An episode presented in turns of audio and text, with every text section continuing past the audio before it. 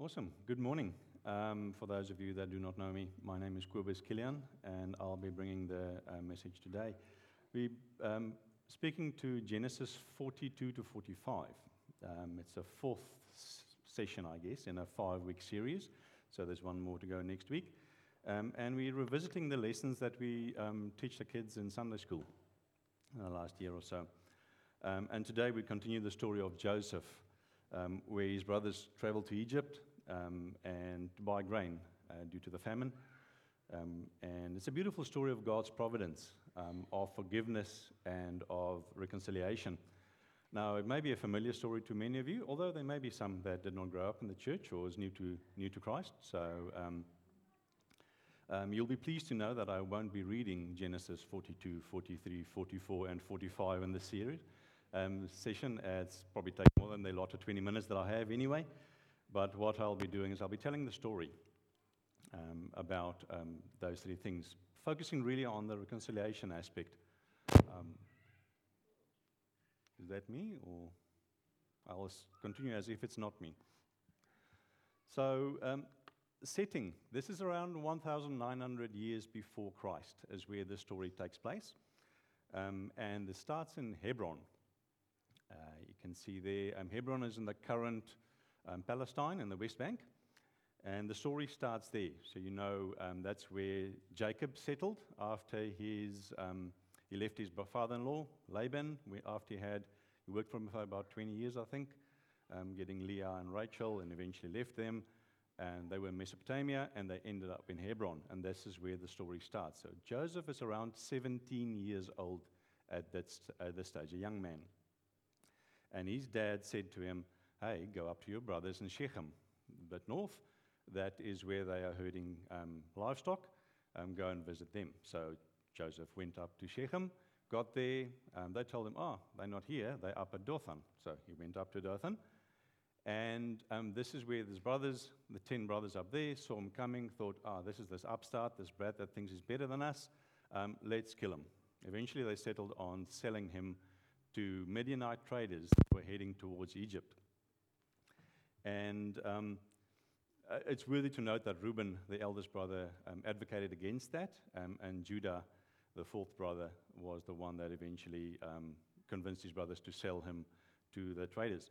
So they went down to Egypt, um, I think to the city Heliopolis, round about there, which is about 450 k's away from up there in Dothan. In New Zealand terms, we're kind of looking at what's it, Palmerston North, Masterton from here. So a fair distance if walking is your main way of getting around.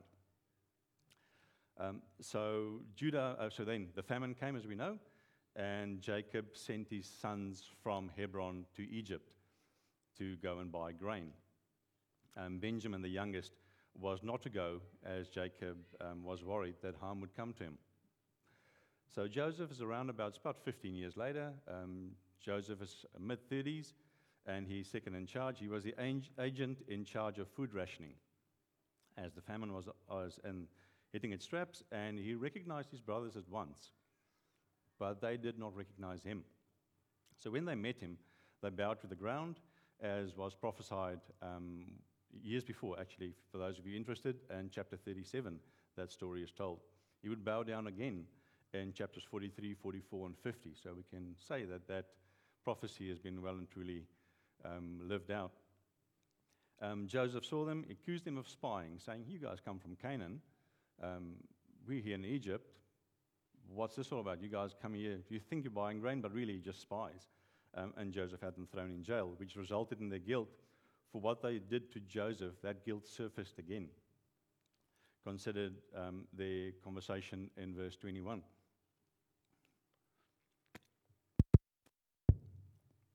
Um, they said to one another, Surely we are being punished because of our brother. We saw how distressed he was when he pleaded with us for his life, but we would not listen. That's why this distress has come upon us. Reuben said, Didn't I tell you not to sin against the boy? But you wouldn't listen. Now we must give an accounting for his blood. So they confessed to Joseph that there were actually 12 brothers at that stage. There was 12. One was no more, and the other one was back home with his father, Benjamin.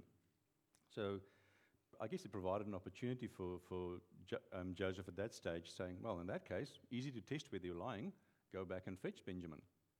I, I, I think you spies. Um, see, um, bring him back to me, and we'll see whether you tell the truth. Jacob was in distress when he heard that Benjamin needed to go to, Je- to Egypt, and Reuben even offered his two sons in his place should something happen to Benjamin, but to no avail. Um, Jacob did not want to let Benjamin go. And, um, but the famine continued, and after a while, more grain was needed. Um, so Jacob sent his sons again, and reluctantly, this time round, um, Benjamin went with. Now, this time, Judah agreed to bear the blame if there was any trouble for J- Benjamin, and Jacob resigned um, to let him go. Interesting, bit of a segue. Interesting co- um, thing to consider here.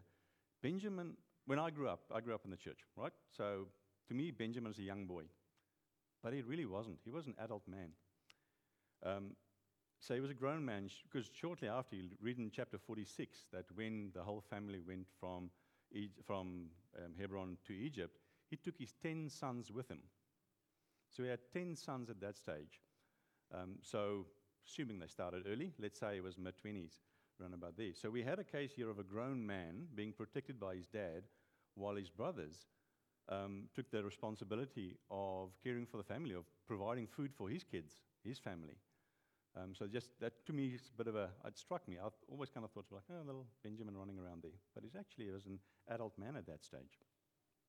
So we know how the story go. This time, um, Joseph arranged a dinner for party for his brothers. He was really excited to see um, Benjamin arrange this dinner party for them, um, and Simeon, which he kept behind first time round as um, ransom, was restored back to the family. So everybody's happy, all, all 12 brothers together. Also, whether just to um, point at this point that to, to um, realize that Benjamin and Joseph were the only blood brothers, or Benjamin was Joseph's only blood brother. The others were half brothers. I still assume it's not me doing this, so unless I'm told otherwise. Um, as you can see, um, they were both Rachel's daughters. So you can understand why Joseph really keen to see Benjamin. Jacob had kids with four women, um, Leah and Rachel, as I mentioned earlier on, the daughters of Laban, and then their servants as well, um, which was common practice in those days. Um, so you understand why kind of really keen to see Benjamin. And in the story, he actually gave, him, gave Benjamin the best seat in the table and gave him five times more food than his brothers. I'm not sure about five times, maybe twice, but five times, man. Uh, how do you do that? But there you go. Um, well, by the, all accounts, they relaxed, they had a good time, but Joseph was actually setting a trap for them. Not only did he return the money to them again, like he did the first time round, but Joseph's personal drinking cup was hidden in Benjamin's bag. So essentially, Benjamin was caught stealing from the prince of Egypt, which is a capital offense. Um, the brothers were brought back to, Jake, uh, to Joseph's presence for the third time, and this time in great distress. Uh, Joseph denounced them, demanded Benjamin as his slave, and Judah gave an impassioned speech at that stage for Benjamin's safety, and I'll re- return to that a bit later on offering himself in Benjamin's place. And we know Joseph cried so loudly that Pharaoh heard, um, came over and said, What's this commotion all about? Um, Joseph revealed who he was, brothers were stunned, um, and he begged them not to just be distressed any longer, telling them that their God has sent him ahead of them to save the whole family. So it's God's providence. God was using something bad um, for something good later on. Um, Pharaoh echoed Joseph's uh, invitation for the whole family to move to Egypt, even sent his um, wagons and, and I guess, an entourage to go and fetch them. And um, they settled in a very highly fertile part of Egypt, actually, pretty good real estate. They settled in Goshen. So it's a lovely story, um, and, and no doubt many of you will be familiar with that um, a story of God's providence um, and, and also the blessing for the family. Now, as I mentioned, I grew up in the church, and like many of you, the was a Sunday school staple. So my recollection of the themes of these Sunday school stories um, is that Joseph's kind of meets his brothers was mostly about God's provision. I mentioned so God taking something bad, using it for good, and then also about um, forgiveness, how Joseph forgave his brothers. Um, and it may just be a reflection of my personal story or my personal experiences. But one area of this story, which I think sometimes is a bit underdone, is the one around reconciliation. It's not something that I encountered um, in my, my younger Christian life. And this is such a nice story about reconciliation. Um, and there, I guess, there's also lessons for us to consider. What's it, 4,000 odd years later? Um, we still holds true today. So, forgiveness is one sided. I can forgive you, you can forgive me. Um, but it doesn't require the other person to, to change his ways. Um, Joseph was able to forgive his brothers even before he knew whether they repented or not. Um, reconciliation, though, is a two way street. Both parties must want to make this right.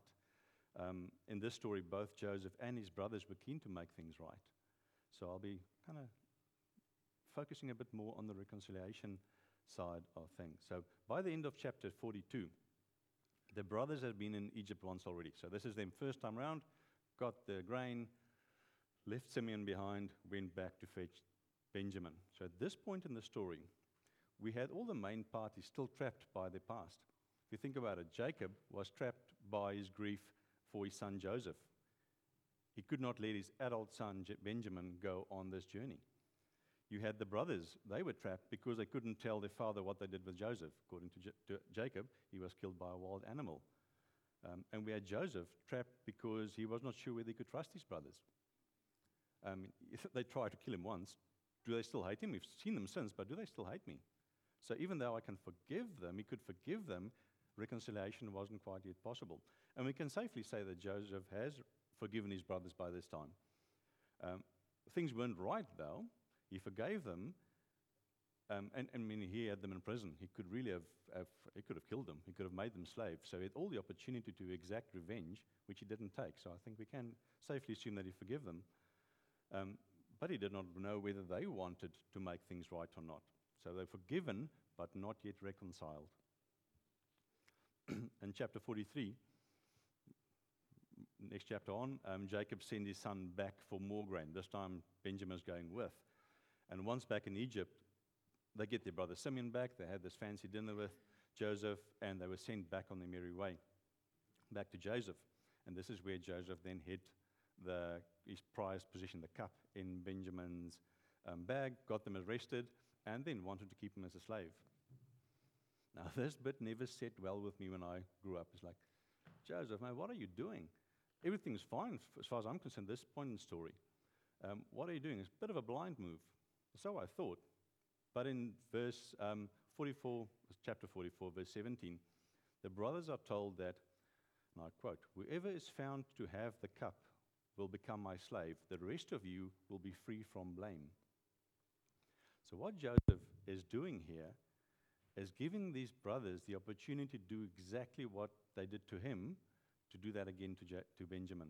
If they hated Benjamin, as they hated Joseph, they could just let him be taken into slavery. They can go to their dad saying, Hey, dad, Benjamin stole from the prince of Egypt.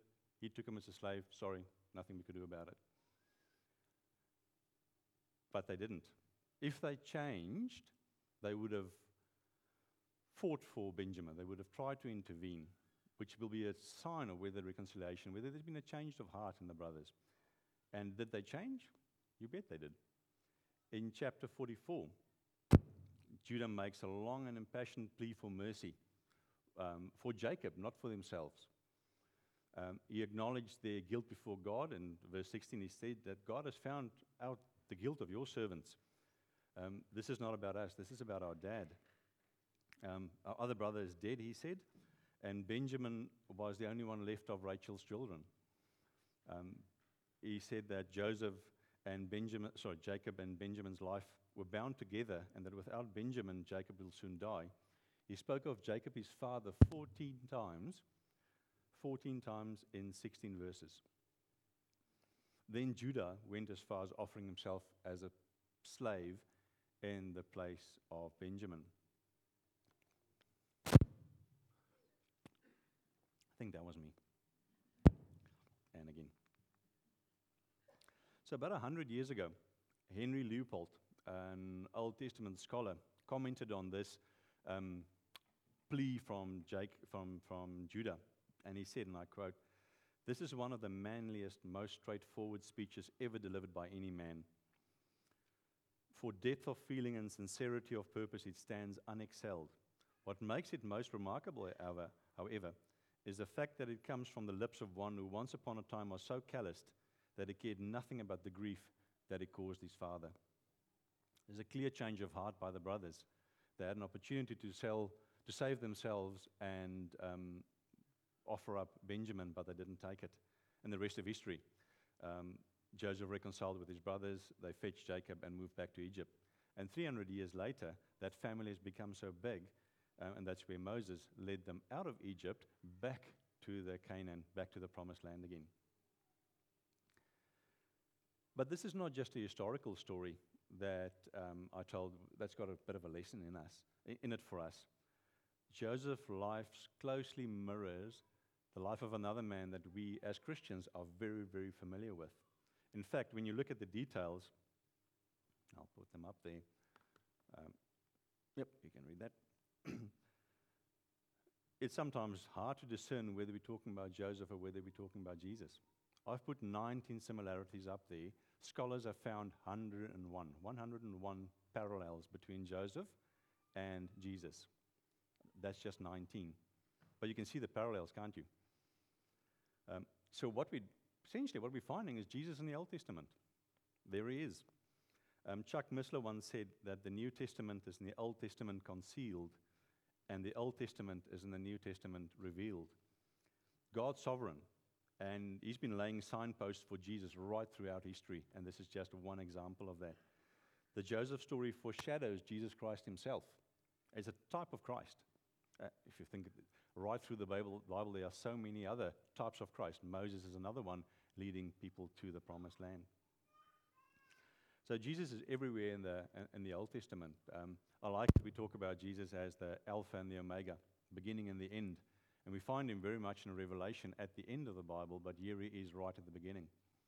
Um, Jesus is everywhere in the Bible. So in chapter 45, we read how reconciliation between Joseph and his brothers led to freedom. So both parties were released from their respective burdens. And that truth hasn't changed. Um, it's still valid today um, as it was then. The lesson for us here, though, is that reconciliation with Jesus sets us free, just as reconciliation with Joseph set the brothers free. God forgave us our sins. It's a one sided, unilateral transaction which He instigated. But because we are forgiven, we can now be reconciled.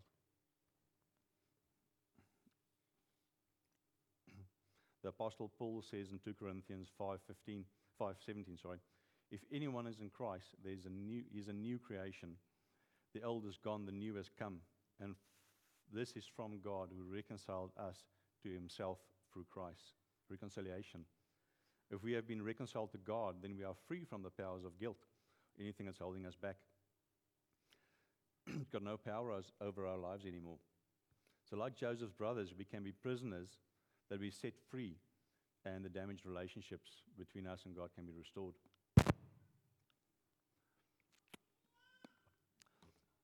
Of course, as well as being reconciled with God, we should also be reconciled with each other. Paul says in Romans 12:18 that if it's possible, as far as it depends on you, live in peace with everybody else, with everyone. But as we know, reconciliation is a two way street. You cannot reconcile with somebody who's not willing to do so. But it's the aim. That's what we try to do. Um, so the lesson for us, I guess, from Joseph is to really strive towards reconciliation, reach out to the other party and see whether they're willing to reconcile. So we're going to move into communion soon. Um, and many of us may see ourselves in that story of, of Joseph and his brothers. Something in your past may be holding you back. Maybe something was done to you. Um, or something that you did that is staying with you. If something in your past is trapping you, take heart. Um, God's in control. Nothing you do or nothing that's happened to you can change that fact. God is always in control. God says, um, or Paul says in Romans, um, God promises in Romans 8:28, in all things God's work for the good of those who love Him, who have been called according to His purpose. Please note that God does not promise that He'll use the bad things in your life for your good, like He did in, jo- in Joseph's case. Absolutely, His prerogative, though. He is sovereign; He can do that. But I think what the message for us here is mainly that this is about um, our ultimate good, ultimate restoration, and being with God in eternity. So, as we take communion, I'd like you to consider the following three questions Are you reconciled with God? Or is there something? He's forgiven you. The forgiveness is there. The first step is there. Have you accepted that forgiveness? And what's the relationship like at the moment between you and God? Are you free from the guilt of, the guilt of sin from what you've done? Um, and if you are living with the consequence of something that might have happened in your past, something that somebody else might have done to you, do you trust God to use it to help you move forward in your spiritual life? If the answer is no to any of those questions, please reach out to one of the elders or any other mature Christian that you trust in your life and have a chat about them. Um, ideally, you want three yeses in, uh, in those questions. Let's pray. Thank you, Father, for Joseph and his story of forgiveness and reconciliation, showing us a roadmap of how forgiveness and reconciliation can work. Thank you for sending your Son, Jesus, to take our sins on him and forgive us our sins, allowing for us to be reconciled to you. We also pray for your strength and grace to forgive, accept, and love one another as you love us, forgive us, and accept us. In Jesus' name we pray. Amen.